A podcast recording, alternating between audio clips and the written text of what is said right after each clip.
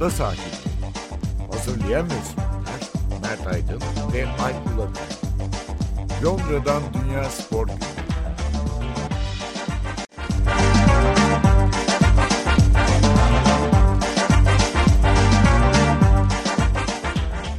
Ada sahillerinden merhabalar. Ben Alp Ulagay.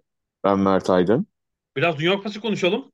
Ara verdik. Senin yayınların var. Biz bir özel yayın yapmaya vakit ayıramadık açıkçası. Kupa öncesi bir hani tahmin, öngörü öyle bir program yapmıştık, bölüm yapmıştık. Hı hı.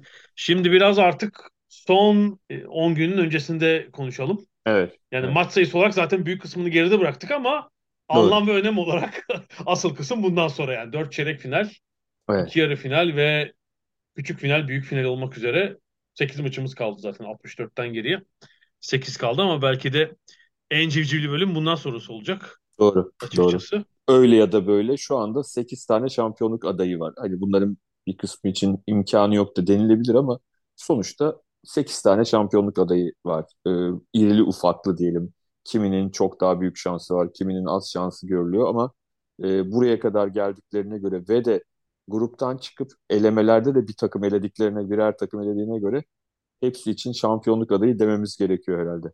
Ve tabii çeyrek finaldeki 8 takımın önemli bölümü ya gelenek sahibi hani daha önce şampiyon hı hı. olmuş, final oynamış takımlar ya da hani Hırvatistan, Portekiz gibi e, Hırvatistan'ın finali var zaten değiştir. Yani Avrupa'da büyük ülke olmayıp da neredeyse gelenek sahibi olmuş iki ülke diyebiliriz. Bir burada Fas büyük bir Hı hı. sürpriz yaptı buraya gelerek aslında. Evet ama hatırlarsan e, hani Dünya Kupası öncesinde de konuşmuştuk. Sonuçta Fas e, bir Afrika takımı, bir Kuzey Afrika takımı ama e, oyuncularının büyük bölümü e, Fransa, Belçika, Hollanda doğumlu ya da orada yetişmiş futbolcu olarak isimler. Hatta teknik direktörleri bile e, bir e, Faslı ama o da Fransa doğumlu. E, Fas içinde aslında bir Avrupa takımı desek yanlış olmaz. Tabii coğrafi olarak Afrika takımı ama hani aslında hem oyun yapısı hem oyuncuların yapısı hem de hocanın yapısı olarak bir Avrupa takımı diyebiliriz.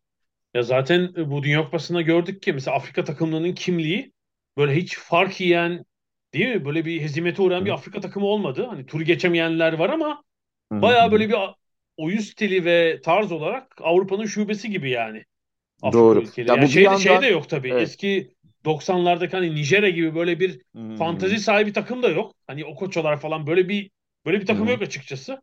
Ama hı taktik dis- disiplini daha fazla ve dediğin gibi şimdi antrenörler de e, Ottao'da da öyle. Gana'nın antrenörü Almanya doğumlu bir Ganalıydı mesela. hı. E, Antrenörler öyle, oyuncuların yarısı öyle. Yetiştikleri takımlar, kulüpler, oynadıkları takımların neredeyse tamamı Avrupa'da.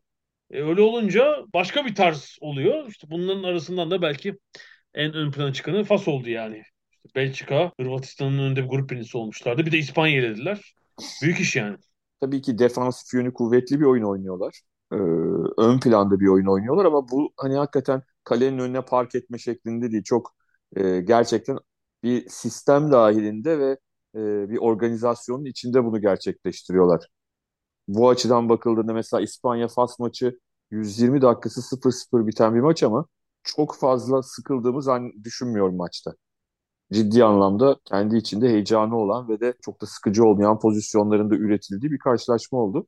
Ee, ve Fas şu anda artık hani öyle bir noktada ki şöyle diyebiliriz. Çok kli- klişe bir deyimle hani elenseler de artık muhtemelen Fas'ta e, törenlerle karşılanacaklar dönüşte. Evet, Avrupa'nın her köşesinden İstanbul dahil, İstanbul, Hı. Brüksel, Amsterdam, Londra her yerdeki Faslılar, Fas göçmenleri büyük sevinç gösterileri yaptılar yani. Evet Haklı ama olarak. sanırım e, yani hani Belçika ve Hollanda'da biraz daha farklı seviniyorlar. Bir de Fra- Fransa'da herhalde. E, diğer ülkelerdekiler bir parça daha herhalde şey sakin seviniyor. Öyle söyleyelim. Çok za- zarar vermeden.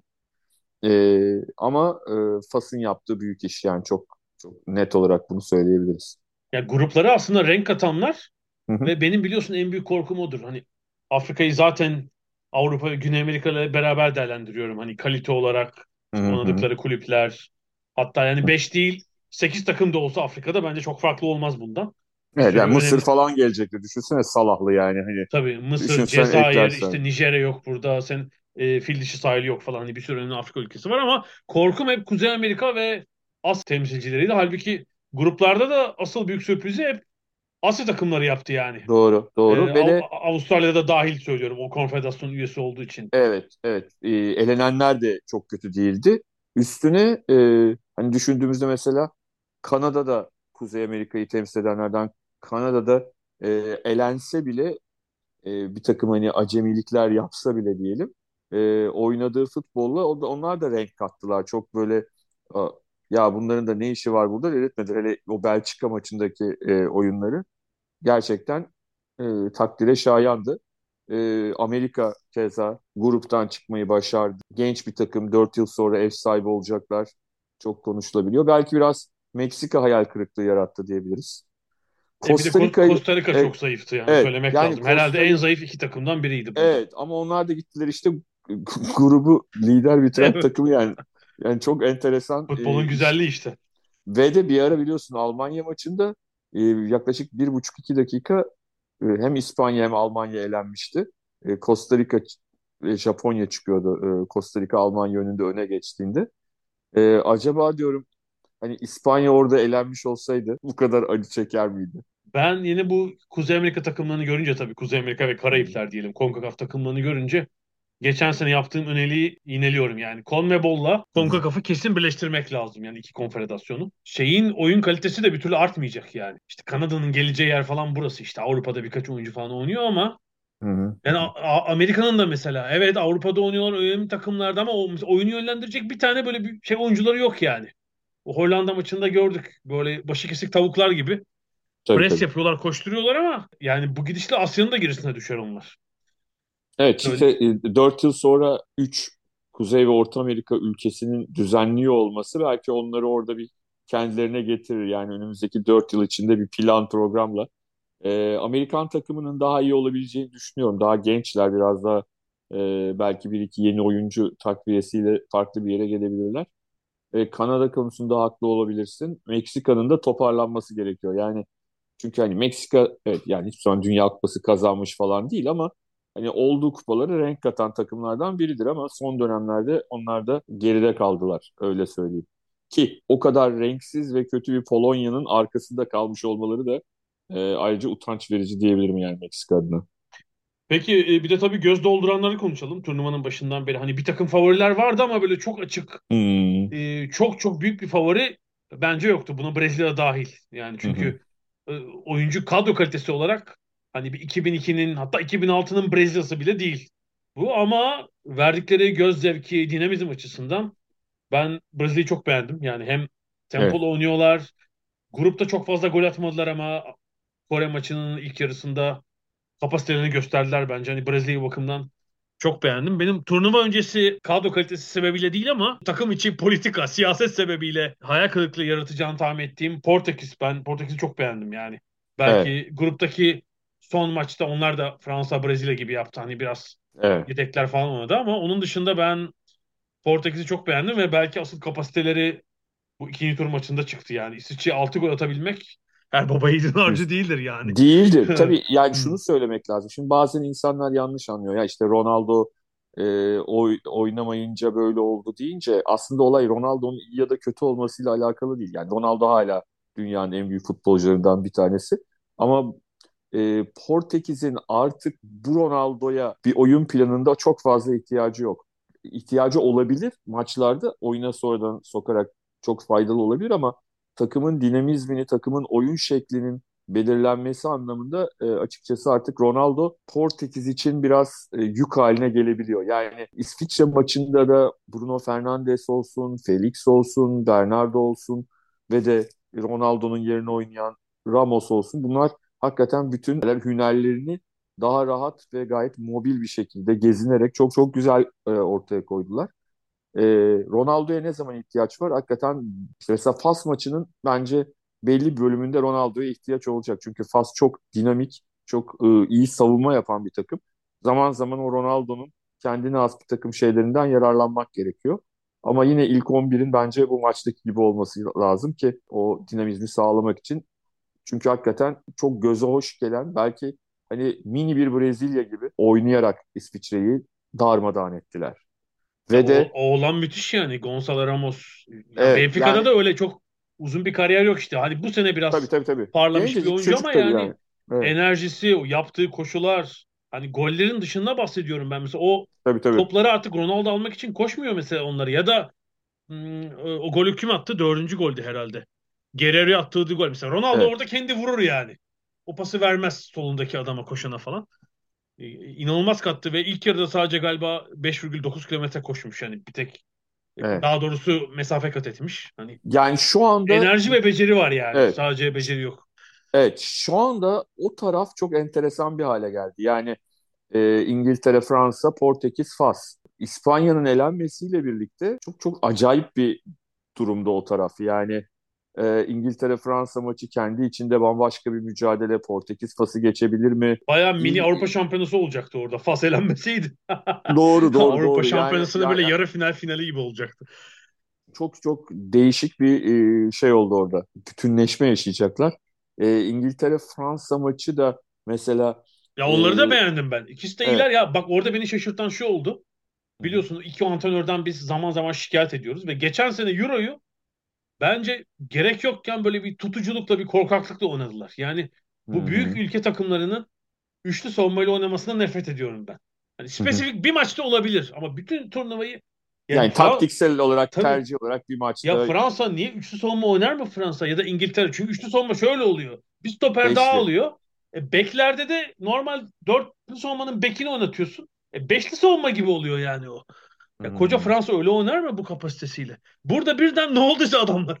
Değiştiler yani bilmiyorum kim ikna etti. Teknik kadroları mı? Doğru ama benim falan. korkum var. Hı-hı. Benim şöyle bir korkum var. İnşallah evet. bu korkum ortaya çıkmaz. E, İngiltere Fransa maçını e, 120 dakikalık sıkıcı bir futbol e, şöleni değil de tersi olarak izlemeyelim. Yani şu ana kadar e, olanlardan sonra aman bir terslik olmasın diye e, bu kadar fazla yıldız ve yetenekli oyuncunun olacağı sahada garip bir taktik savaşına dönmesin iş. Ya benim öyle bir korkum var açıkçası. Yani Döşan'da da Southgate'de de e, o potansiyeli görüyorum maalesef. Her an böyle düşünebilirler. Hayır, haklı ya da haksız olmalarından bahsetmiyorum. Yani çok haklı bulanlar da olabilir. Mesela turnuvanın en sıkıcı maçlarından biri İngiltere-Amerika Birleşik Devletleri maçıydı.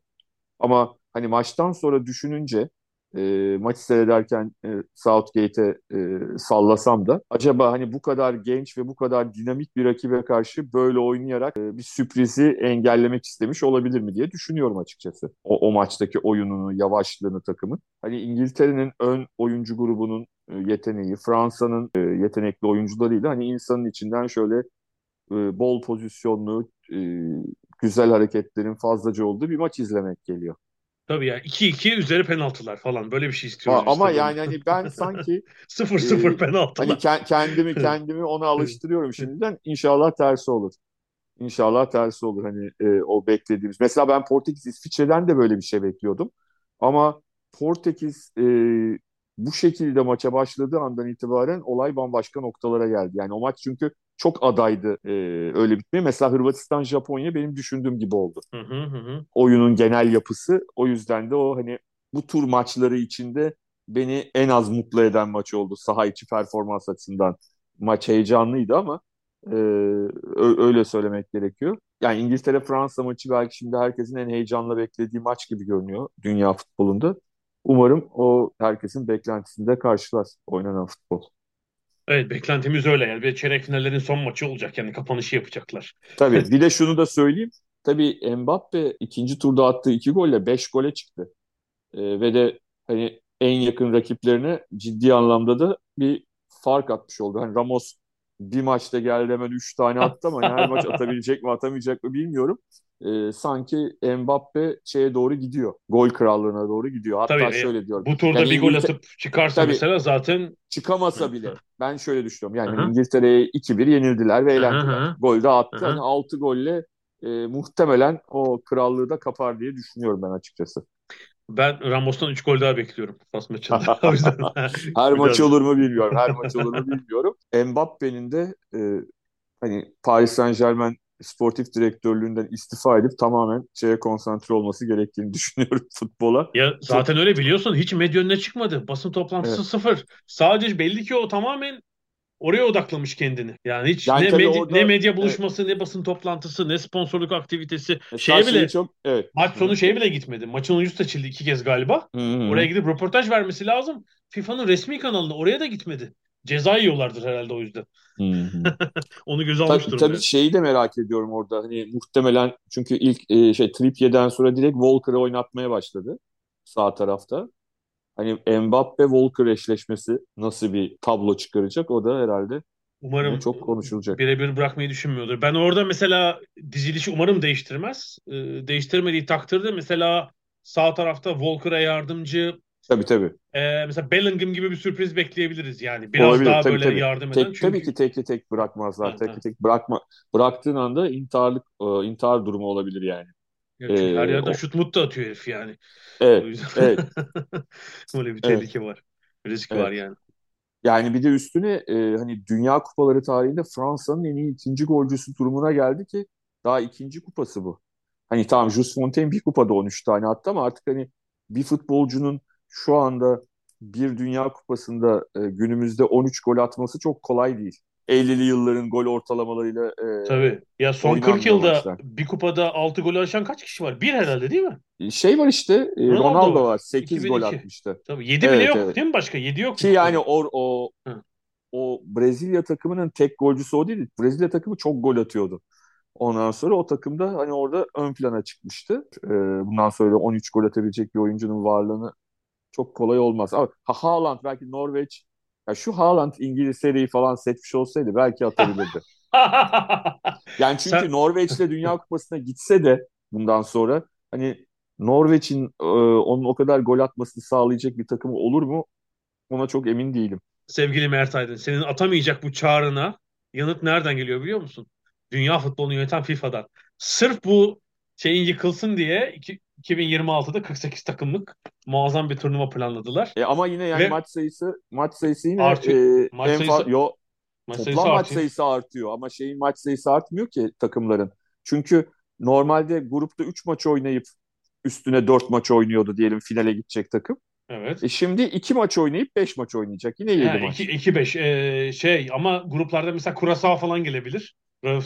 Ha, evet. As- Asya'dan işte Vietnam falan. O yüzden Ay Solomon Adaları falan gelmesi lazım Avustralya'dan yani. e, Avust- şey yerine Okyanusya'dan. Okyanusya'dan da Yeni Zelanda yerine Tahiti falan gelirse sen gör. 5 artı 3 grupta 8 gol. Bir sonraki turda da bir 4 attı mı? Tabii fantazi yapıyorum. Evet olmayabilir bu. Böyle bir şey ama. Yani FIFA çalışıyor yani. Olsun diye uğraşıyor. Uğraşıyorlar. Bakalım. Göreceğiz nasıl planlıyor. Norveçliler o kadar uğraşmıyor. Yani bence bir plan yapacaklar ve e, Haaland'ın Norveç e, resmi Norveç milli takım sayılarını bile iptal edip İngiltere'ye geçmesi. İngiltere diyoruz çünkü İngiltere doğumlu o yüzden. Yani İngiltere dememin nedeni o yoksa hani gönül değil mi? Brezilya için de oynasın, Arjantin için de oynasın ama o mümkün değil. Şeyden teklif gelmesin İrlanda'dan. Hani yaparlar mesela. Büyük Ha, büyük tabii, büyük, büyük tabii. dedeleri İrlandalıydı falan diye. Tabii olabilir. Jackie Viking Charlton öyle milli takım yaptı ya. Kaç yıl boyunca. Doğru yüzde yüz. Kaç yıl boyunca.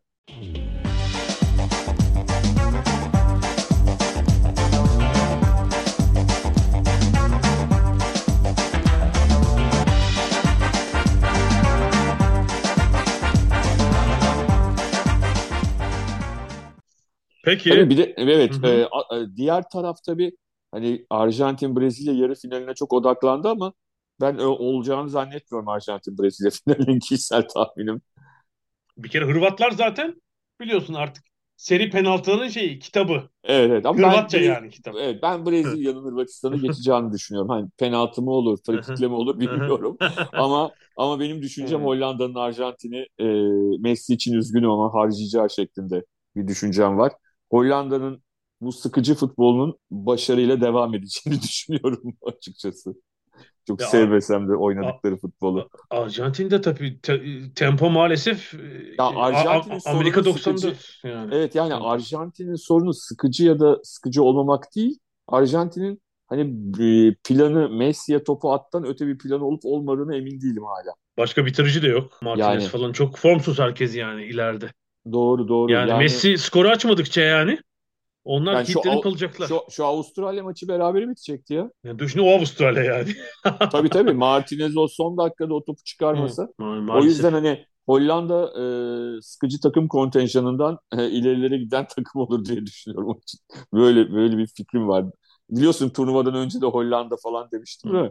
E, hani bu kadar da sıkıcı olacaklarını düşünmemiştim. Tabii e, takımın içinde çok aslında heyecan verici bir takım oyuncular var. Yani Gakpo grup maçlarında çok iyi iş yaptı attığı gollerle. Ondan sonra Amerika maçını da çok kolay kazandılar. Çok fazla kendilerini e, yormadan kolay sonuca gittiler. Aynı golden iki tane atıp maçı kopardılar diyelim. E, Evet. Dumf- Dumfries müthiş oynuyor. Çok iyi evet. Dum- Dumfries müthiş oynuyor. E, bir de üstüne hani bazı yetenekli oyuncular var. Depay gibi. Hani anlık böyle 5-10 dakika iyi oynayarak bile e, rakipleri zor durumda bırakabiliyorlar. Artı hani Van Hal'in rakipler üzerine yaptığı bir ta- bir takım acayip analizler var. Anlık cinlikler var işte o Amerika'nın sol tarafından çökertmek gibi. Bu tip şeylerle ben Arjantin önünde onları daha organize görüyorum. Ha, futbol adına Messi çıksın ama hani Arjantin'de de şey yok yani hakikaten. Ee, bir e, bizi heyecanlandıracak ya tamam bunlar çıkar. Tamamen her şey e, Messi'nin bir büyü daha yapıp yapmayacağıyla sanki belli olacak gibi. Ya en iyi gözüktükleri maç Polonya maçı bence tamamen yanıltıcı yani. Çünkü Polonya Tabii tabii tabii. çok kötü gerçekten. Herhalde bu kadar hak etmeden son 6'ya çıkan Ya takım eskiden olabilir. şöyle takımlar vardı. İki puanla falan hani grup üçüncülerinden de bir kısmı Tabii. çıkıyordu ya. Yani öyle çıkan o, o zamanlarda vardı. O- 24'lü o- sistem mi diyorsun yani? Evet o 86, 3 90, 3 kupa 94'te 86 evet. 90 94'te. Hmm. Hani mesela Bulgarlar 2 puan alıp 2 evet. tane beraberlikle 86'ta Evet. çıkmışlardı mesela. Evet. Yani o öyle takımlar vardı onlarda ama bu hani direkt e, sadece ilk ikinin çıktığı bir gruptan ve de bence o grupta hani futbol olarak hak eden Suudi Arabistan'da e, Arjantin'le birlikte çıkması gereken takım. Hani Meksika da çok kötüydü çünkü. İşte Polonya bir şekilde belki de turnuvanın şu ana kadarki en iyi kalecisini kalesinde bulundurmanın avantajıyla e, ikinci tura gitti. Yani gerçekten Şeşne olmasa hakikaten o takım ikinci tura çıkamazdı. Öyle gözüküyor. Kale iyi, en, en ilerideki adam ama o da penaltıları falan atamıyor yani Evet zaten. o da iyi, Yalnız dönem- iyi, iyi, iyi bir e, turnuva geçirmedi aslında Lewandowski. Ya O şu yüzden tabii dedim, o, o yüzden Şeşni üzerine ben yoğunlaştım.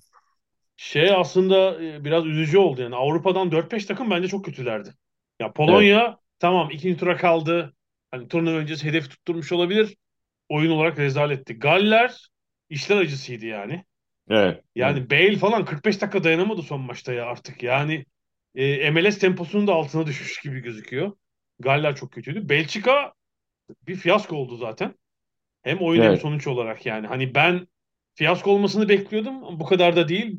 Soyunma odasına da belli ki birbirlerine girmişler. Zaten teker teker herhalde milli takımı bırakacak o kuşağın oyuncuları Evet, önce. Eden Hazar galiba açıkladı. Azar açıkladı ki o biliyorsun genç kalıyor.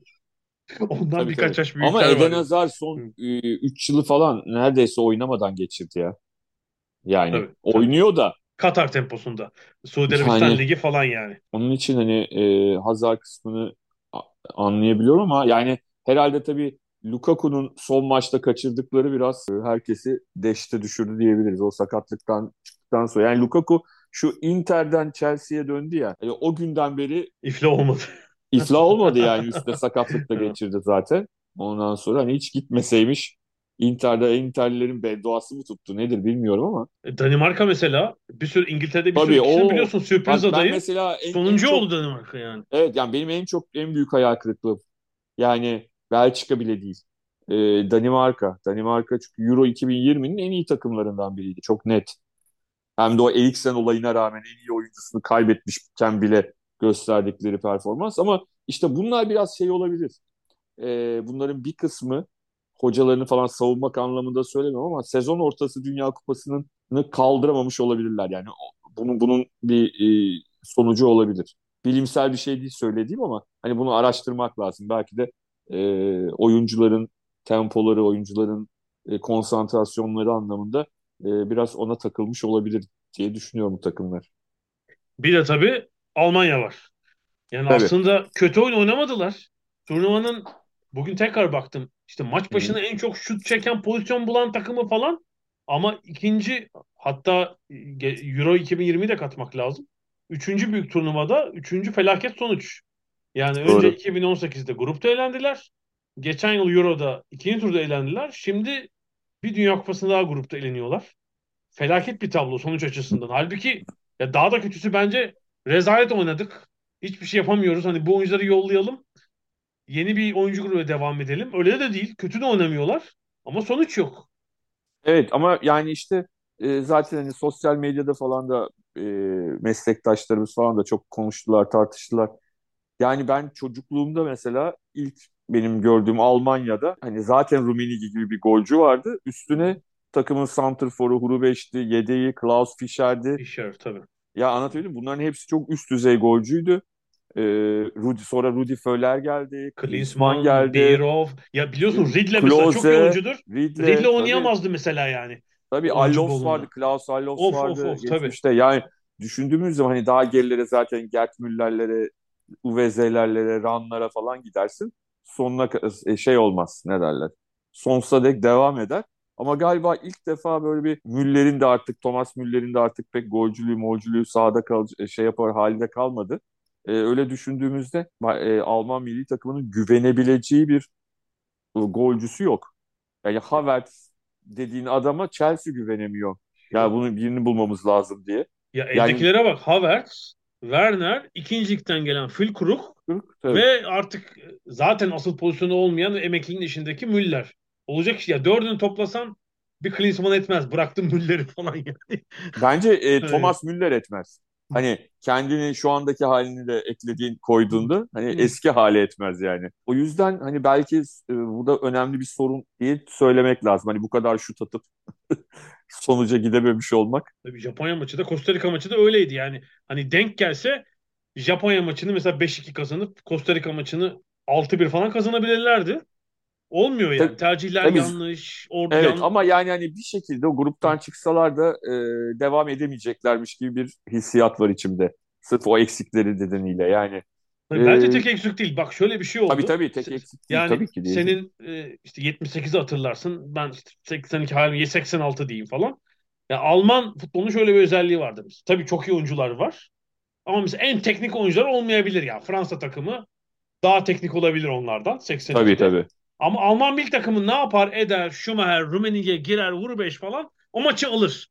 Yani Evet, böyle evet. tekmeye kafamı koyar. İşte Brigel 15 kilometre mi koşar? Bir şey ya- bu 1950'lerden beri hatta öncesinden beri Hmm. gelen bir gelenektir. Yani İşte Al- Lineker'in boşuna söylemediği bir laf Ha. var hani. a- ha- Evet. Alman Oradaki futbolcusunun asıl şey o yani. tabii ki kimliği değişti. Yani bak şimdiki oyuncular teknik kabiliyet olarak Musiala'sı falan e, e, bir sürü ülkede olduğu gibi göçmen çocukları var.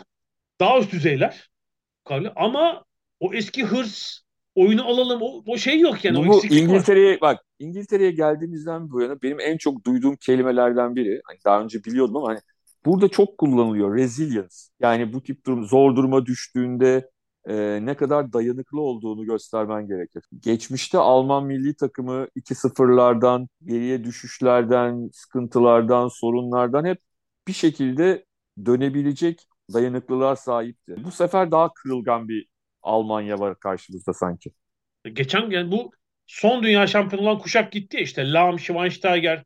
Bence Hı hı. eski tip yani anlayış olarak eski zihniyetin son oyunculuk temsilcileriydi onlar. Onlar gitti. Klose de öyleydi tabii falan. Ama bu mevcut oyuncular öyle değiller. Çok iyi oyuncular birçoğu. Becerikliler işte Bayern Münih'te orada burada oynuyorlar. Tabii tabii tabii. Ama şey yok mesela Havertz falan çok iyi örneği bunun.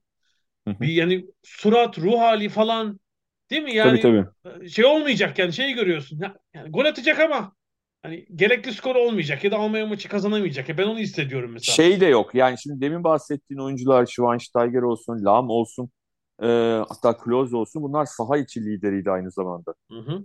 Yani hani bir oyuncu, bir genç oyuncu belki e, oyundan düşecek olsa ona gelip ne yapıyorsun deyip onu oyuna sokacak. Sanki bu takımda öyle bir oyuncu da yok. Şey deyince şimdi bahsettik tabii. Büyük oyuncu. 86 Dünya Kupası'nda Rummenigge e, finaldeki ilk golü mü attı? Almanya'nın ilk golü mü attı? İkinci Evet evet evet. O İlk top, attı. top alıp nasıl koşarlar oradan?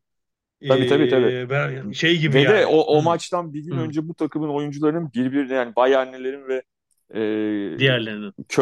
Hı. Kölnlülerin bir bütün takım değil yani bu bir, bir grup futbolcunun birbirine otobüste girdiğini Schumacher kitabında yazmıştı. Saha dışında böylesine kavga eden oyuncuların saha içinde böyle bir e, öyle bir mücadele veriyor olmuş olmaları mesela çok acayip bir şey. Ya şunu beklemek zor tabii hani bazen e, konuşuyoruz hani kendi çocuklarımız için de konuşuyoruz gençler için de bu Z kuşağı biraz farklı diye. Galiba hani Almanların da Z kuşağı dünyadaki diğer Z kuşakları gibi. Sonuçta e, zevk almaya bakıyorlar. Çok fazla stres, çok fazla sıkıntıya pek gelemiyorlar anladım. Yoksa dediğin gibi Almanya 2002'de final olan oynayan Almanya'dan daha kötü bir Almanya mı? Bence çok değil. Oyuncu kalitesi anlamında. 2002'de e, final oynayan Almanya'nın da oyuncu kalitesi şu an şu, şu andakinin çok gerisindeydi. Yani Kaan'la Balak'ı çıkar değil mi? Tabii tabii. Sıradan bir takım olur yani. Yüzde yüz, yüzde yüz. Ama ona rağmen o bahsettiğin özelliklerden dolayı o takım final oynadı ya. 1-0, 1-0, 1-0. Ya bir, bir şey bir yolunu buldular. bir yolunu buldular ama e, hani bazen e, insanları sinir ediyordu, kıstırıyordu falan o başka bir şey. Ama şu kadrodaki oyuncu kalitesini görüp oynanan futbol. Bir de üstüne şöyle bir durum var. Almanya'nın teknik direktörü Hansi Flick eğer Löw'le beraber hep çalışsaydı ve Löw istifa edince doğal olarak hani arkasından gelen yardımcısı olarak görevde gelseydi şu anda şunu diyecektik. Abi demek ki hani iyi bir yardımcıymış bu adam. Çok fazla yapacak bir şey. Ama abi bu adam ondan ayrıldı, gitti Bayern Münih'le Şampiyonlar Ligi'ni kazandı. Öyle böyle oynayarak kazanmadı yani. Barcelona'ya 8 tane attılar abi ya. Şimdi öyle olunca bu sefer hoca konusunda da kafası karışıyor insanın. Evet şapkalarını önlerine alıp düşüneceklerdir. Yani 95 evet, bir... 2005 evet. arası dönemde de böyle bir işte bir kriz yaşamıştı evet. Almanya. Kötü geçen hmm. Eurolar, Dünya hmm. Kupası'nda erken elenmeler falan. Sonra sonraki 10 yıl toparladılar mesela ama. Das Reboot oldular diyorsun. evet. A- a- ama mesela çok ilginç bir şey var. E, maçtan sor yani son maçtan sonraki sabah bir Alman komşuya denk geldim. Hı hı. Ben hemen e, tahrik edici hani önce üzüldünüz değil mi kızdınız falan. Ha, tabii tabii falan filan. Ben tabii hemen tahrik edici İspanya'da yatmış olabilir mi falan. Ben de şey yapıyorum yani birazcık böyle programlar için falan e, feedback alabilmek için böyle zaman zaman normal hayatta yapmayacağım şeyleri yapıyorum. Evet. Kaşıyorum. Abi adam bana devamlı olarak ya evet haklı olabilirsiniz ama bizim de Japonya'yı yenmemiz lazım deyip durdu. Yani Almanların mantığı böyle işliyor. O yüzden bir çare bulacaklardır yani. Onu, onu söylemem gerekiyor. Yani adama şeyi dedirtemedim. Vay adi İspanyollar sizin yüzünüzden eğlendik dedirtemedim abi adama. Tabii bak şimdi güzel bir ilk fırsat var önlerinde. İki yıl sonra Euro'nun ev sahibi Almanya. Evet. Zaten hazır muazzam statlarında ev sahipliği yapacaklar. Hı-hı. İşte orada seri başı olacaklardır bilmiyorum. Gruplarına bir başka büyük takım düşer mi ama hani onu bir yeniden doğuş için büyük bir fırsat göreceklerine eminim yani. Eleme meleme de yok. Uluslar Ligi, Uluslar Ligi, özel maç vesaire hazırlanırlar ama yani tabii Santrfor yetiştirmek için de bir buçuk yıl yeter mi bilmiyorum golcü yetiştirmek için. Göreceğiz. Ya da o, o kadar büyük golcüye ihtiyaç olmayan bir oyun biçimi bulacaklar yani bilmiyorum hani bir şekilde ya da oyuncu grubunun o dayanıklılığını, e, mental dayanıklılığını arttıracaklar. E, tabii Almanya için de şimdi hani öyle bir ülke ki öyle bir şeyleri var ki hani müzeleri diyeyim. Ondan sonra kupalarla dolu. Hani adamlara tam toparlanacaklar deyip çeyrek finalle tatmin olmalarını ya da yarı finalle tatmin olmalarını beklemek de biraz haksızlık oluyor bir yandan da. Bilmiyorum yani e, göreceğiz onu. Çünkü diğer taraftan yine Almanya bunu yaşarken işte Fransa mesela çok net ve çok sağlam bir e, jenerasyon ve takıma sahip. E, orada öyle bir takım var. İşte İngilizler öyle ya da böyle e, Harry Maguire'dan falan kurtulabilirlerse sağlam bir takım yapabilirler iki sene sonrasında. E, İtalya şurada yok ama orada olabilir falan. Hani Almanya'da böyle bir eskisi gibi böyle rahat bir şampiyona da karşı e, yaşamayacak yani. Öyle e, takımlar olmayacak orada. Tabii Türkiye olacaktır. ya zaten Türkiye olacaktır. Bence de Avrupa Şampiyonası. Ya çok ilginç ya. Sana da oluyor mu böyle İngilizlerle konuşurken? Sadece iki kez Dünya Kupası'na katıldık dediğimde bana inanmıyorlar. Çünkü Avrupa Şampiyonlarında hep varız ya son dönemde. Sadece yani iki kez mi katıldık ya? Sadece iki kez mi katıldık? Kafalarında şeyi düşünemiyorlar. Yani hani bazı e, izledikleri maçların aslında Avrupa şampiyonası olduğunu unutuyorlar tabii doğal olarak hani bizim gibi meslekleri değil çünkü konuştuklarımızın. Hani şaşırıyorlar mesela sadece ilk kez nasıl yani falan diye. Tamam ben ardından ekliyorum. 50'de katılmaya tenezzül bile etmedik. 58'de de çek- çekildik diyorum. İki tane de olabilirmiş yani. Şaka yani maka. çünkü hani birçok yaş tutanlar 2002'yi çok net hatırlıyorlar zaten de. Evet. Ee, diğer ıı, turnuvaları da hani Euro 2008 bilmem ne hani insanların kafasında doğal olarak dediğim gibi bizim gibi işleri olmadığı için çok da takmıyorlar. Hani orada hani ne güzel Türkiye var işte kafasında o Dünya Kupası mıydı, Avrupa Şampiyonası mıydı çok fazla şey yapmıyor, evet. ilgilenmiyor. Bir de onların hiçbirinde İngiltere üstlere tırmanmadığı için belli bir noktadan sonra kopmuşlar yani. Türkiye'nin yani evet katıldığı her turnuvada İngiltere'den daha iyi her turnuva demeyelim de işte birkaçında yani İngiltere'den daha iyi sonuç alması da komik. 2000, 2002, 2008.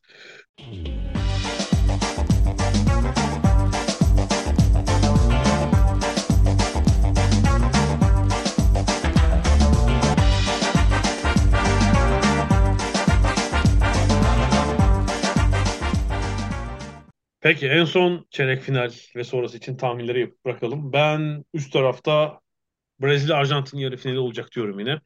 Ve Brezilya çıkacak finali oradan. Öbür taraftan da çok çekişmeli olmasına rağmen Fransa Portekiz yarı finali olacak. Finalde Fransa çıkacak diye tahmin ediyorum. Evet tabii Brezilya, Hırvatistan evet yani bence Brezilya oradan çıkacak. Brezilya Hollanda yarı finali ve oradan da ben hani bir aksilik olmazsa Brezilya'nın kupanın finalinde olacağını düşünüyorum o taraftan ama öbür taraf çok karışık. Öbür tarafta süp, e, şu anda hani acaba bir Portekiz e, sürprizi olabilir mi diye düşünmüyor değilim yani. yani. Şu yakaladıkları dinamiği bence Fas'ı çok zorlamadan geçecekler öyle düşünüyorum ben. O bakımdan hani öbürleri kapışırken orada bir daha rahat bir Portekiz olacak. Ben de bugün Portekizli işte bir gazeteci arkadaşım var dedim. Doğada mısın değil misin yok dedi Lizbon'dayım falan. O hmm. mesela temkinli konuştu yani. Dedim yarı final falan yok daha dur diyor. Çok zor maç.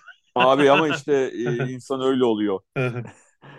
şey yapıyor bir anda aman gaza gelmeyelim noktasında. Bundan sonra bir ben de şimdi... çünkü ona şey yazdım tabii. Çok ciddi final şansınız var falan.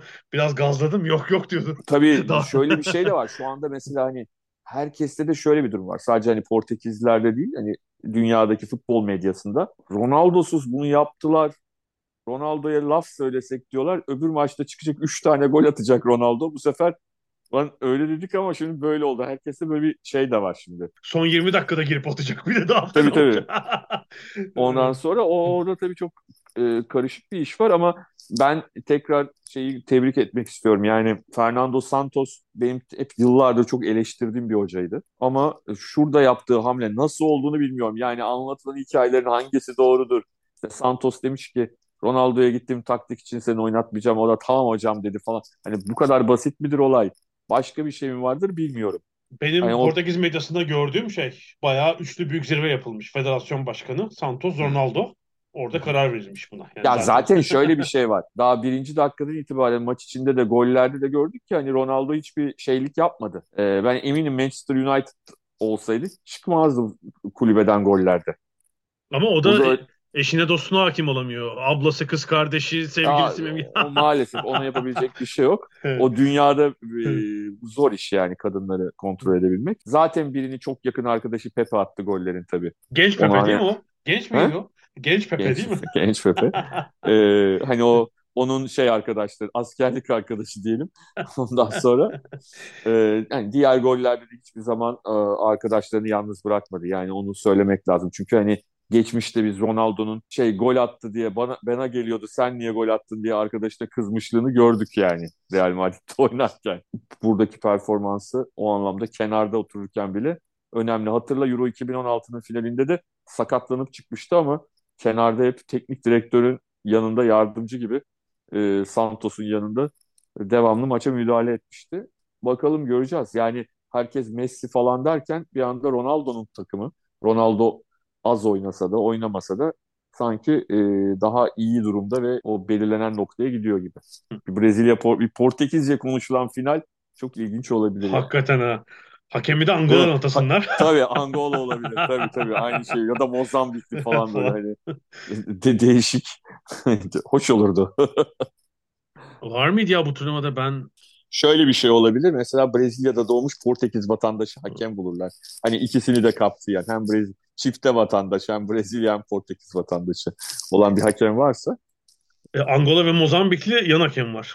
Ama Zambiyalı Skazve'ye eşlik, eşlik etmiş onlar herhalde. Bir de artık belki kupa bitince bir bölüm yaparız. Bir değerlendirme yaparız. Neler oldu. Zaten artık çok fazla da kalmadı. Yani evet, tabii. Az, az bir süre kaldı turnuvanın sona ermesine. Bu arada sen asist analizde yayınlara devam ediyorsun. Hani izlemek isteyenler için hatırlatalım. Evet. Bu, bu cumartesi günü herhalde evet, çeyrek evet. finallerden sonra yayının var.